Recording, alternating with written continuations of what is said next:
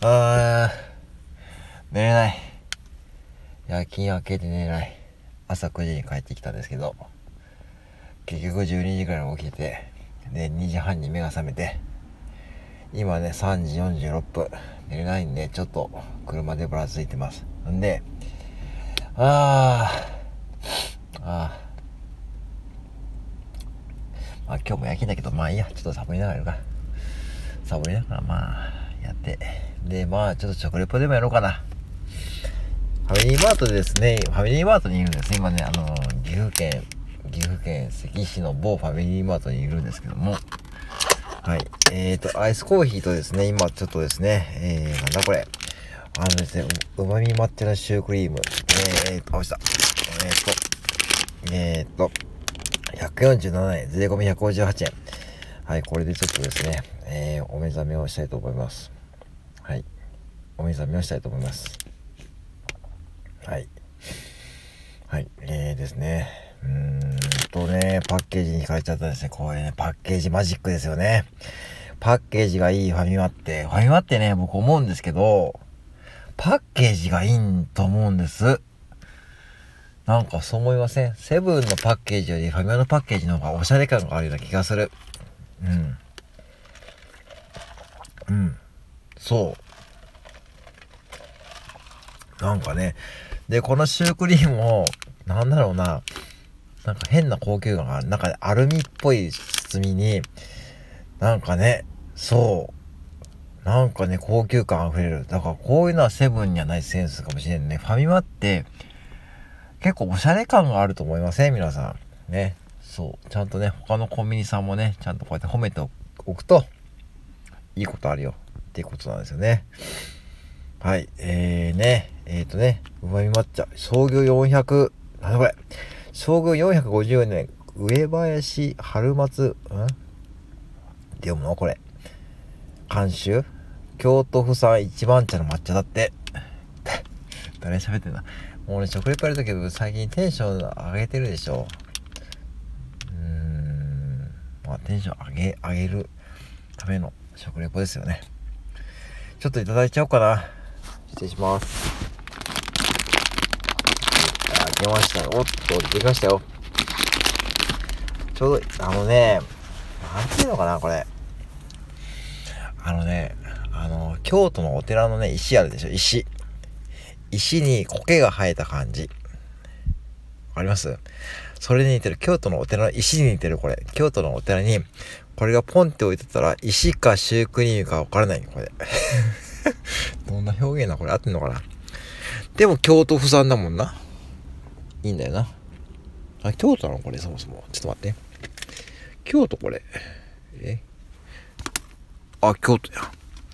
そう、だから京都のお寺に行くじゃん。行くじゃないですか、皆さん最近。ね。これが京都のお寺の片隅に、石と、石かシュークリームかわかんないんで、ちゃんと確認した方がいいですよ。はい。で、大きさはね、普通のシュークリームよりちょっと小さい感じですね。はい。ではですね、いただきましょうかね。うん。うーん。お上品。すごいお上品、これ。え？ちょっと待って。すごいお上品なんだけど、これ。お上品って感じの味。なんかすごいお上品。え？何このお上品さ？わかります？伝わります？お上品なんですよ。味が。え？ー、なんだこのお上品さ？中に入ってるのは抹茶のクリームと普通の白いクリームなんですけどもそれが大体半分ぐらい入ってる感じ。半々で。で食べた瞬間からその白いのと抹茶のクリームが出てくる、うん、ちゃんと。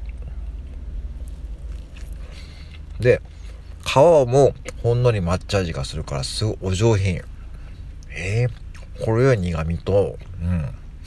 これ本当にねそう思ったことまま言ってますけどもお上品。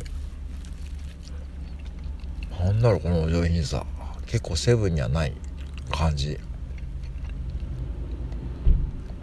かなセブンも抹茶のですけど、セブンの抹茶のって結構ね、甘いような印象があるんですよね。で、これは結構ね、苦味がある。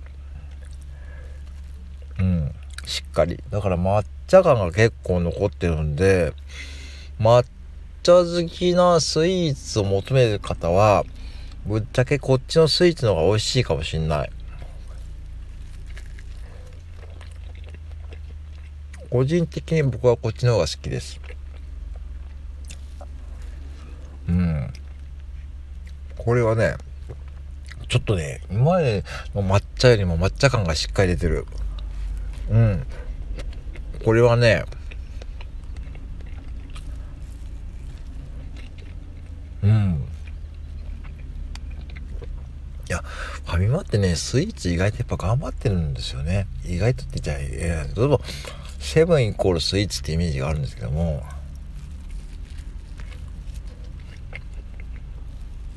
あ、これはね、ちょっとおすすめ。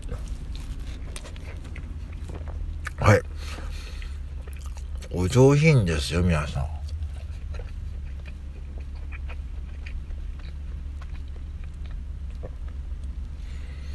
はい。ってな感じでね、いいでしょうかね。伝わりましたか？